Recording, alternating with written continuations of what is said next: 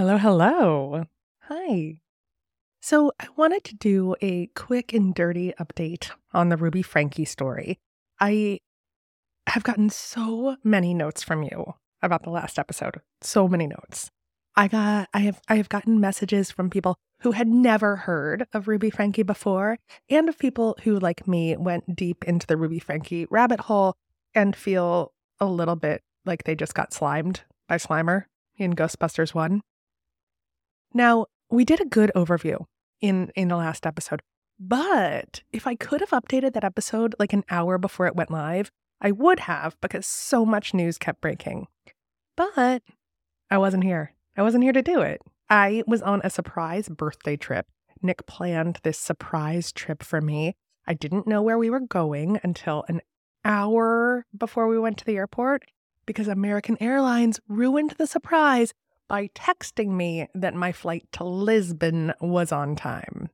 We went to Lisbon, we went to Portugal. It was amazing. There were no children there. So we did all the things that I can't do when there's kids around, which is namely walk more than four blocks without someone begging me to carry them, trying on clothes in nice stores without someone climbing under my dress or under the dressing room door like a lizard, drinking at rooftop bars, and staying out until 3 a.m. doing karaoke with a bunch of Dutch college kids.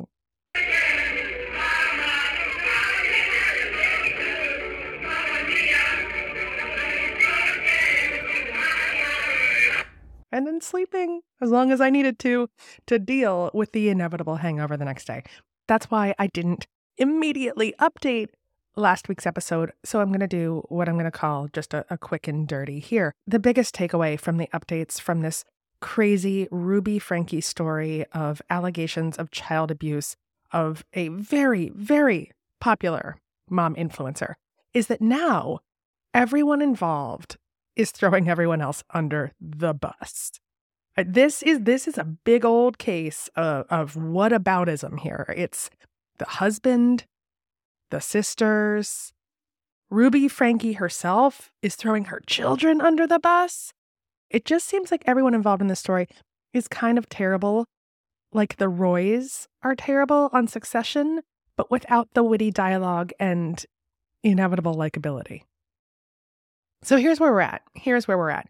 Ruby Franke's husband, Kevin, is now distancing himself from the child abuse allegations. He is claiming the couple has been separated for quite some time, that Ruby demanded they live in separate houses, that he hasn't seen their children, and he is completely unaware of any child abuse going on. Now, this could be true if he had never ever watched a single video that his wife had made of disciplining their children. Now, yes, maybe he did not know about the level of abuse happening in their home, but he knew how his wife disciplined their kids. He was well aware, unless unless he'd been living under a rock for their entire parenting journey and marriage, which it does seem like he he may have been. Kevin doesn't seem like the brightest bulb in in the bulb box. Kevin is also throwing Ruby's business partner, the elusive Jody Hild- Hildebrandt, under the bus by saying that it was actually Hildebrandt's fault that she was spearheading a campaign to destroy the Franke's marriage, that she is some kind of crazy manipulative Svengali, and that she has also done this to other people. It was Kevin's lawyer who revealed all these things. He talked to something called the Law and Crime Network, not to be confused with the Law and Order SVU network, which is my favorite show of all time.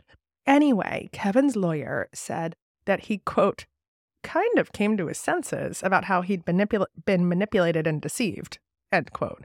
Kind of came to his senses. Kind of came to, I mean, what, what, what kind of testimony is that? Seriously? He said that his client had no idea that anything untoward was going on and that he's, quote, distraught at hearing these abuse allegations. He also says that he's, quote, trying to make sense of what's happening to him and is, quote, coming out of a fog. He's uh, busy, he's struggling. uh, trying to make sense out of what's happened to him in the last 13 months and uh, kind of coming out of a fog. So, in other words, he was completely taken off guard by these allegations, completely shocked? Absolutely shocked. I didn't know my wife was doing terrible things to our children. I've been in a fog. I've been busy in this fog for quite some time. I don't know how the court is going to take his fog testimony, but God bless. But Kevin is not the only one. Ruby Franke herself has now said that one of her other minor children was sexually abusing another minor child. Now, I don't know if this is her excuse for what she was doing, but can we talk about a mother who would say in a testimony that she knew was going to be part of the public record, that she would publicly accuse one of her children of something. Everyone in this situation is terrible. I mean, they, I, I, I guess I think the title of this quick and dirty update should be Everyone is Terrible. And if the Ruby Franke story reminds us of anything, and this is these are the messages that I've been getting from from all of you, and I love it when you when you all send me the messages. The messages that you've been sending are saying we cannot believe everything that we see on social media. We cannot just accept people for who they present themselves to be. We have to dig into who they are. We have to look below the surface. We can't just assume that someone is one, a parenting expert, or two, a good mother, just because they're presenting themselves that way. There was so much going on, a lot of it in plain sight with this Ruby Franke story.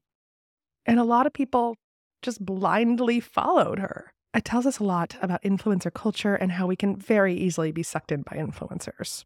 Some quick other updates. Ruby's sisters posted a video on, on YouTube, of course, saying that they were, quote, sickened by the news of child abuse allegations.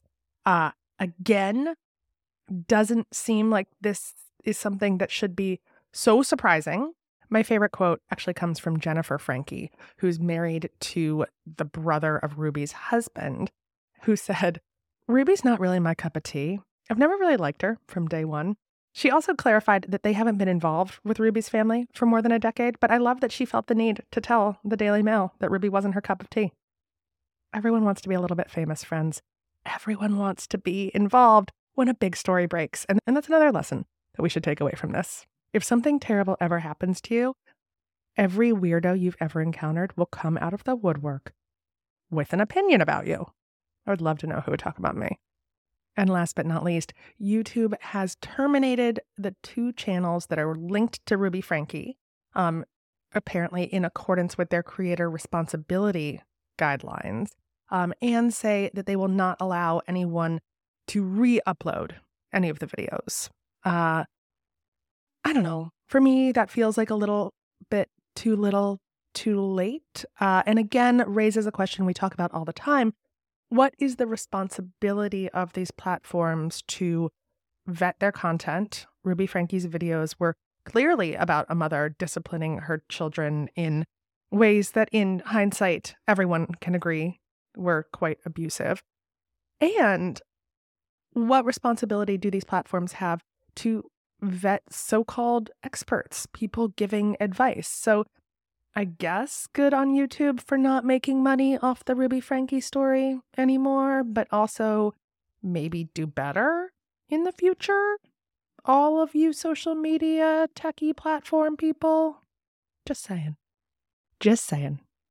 Have a great week, everyone. We will be back next week with an interview with Sara Petersen, one of my favorite authors. She wrote the book Momfluenced, and we will be having a really good chat about Hannah Neeleman, Ballerina Farm, winning the Mrs. American pageant. Now, if you've never heard of the Mrs. American pageant, you're not alone. Neither had I. I did not know there was a Mrs. America pageant, much less also a Mrs. American pageant. Yeah, two pageants Mrs. America, Mrs. American, both celebrating women's domestic labor, which should theoretically be a good thing, but they do it in a way that's really weird. That's next week. Bye, loves.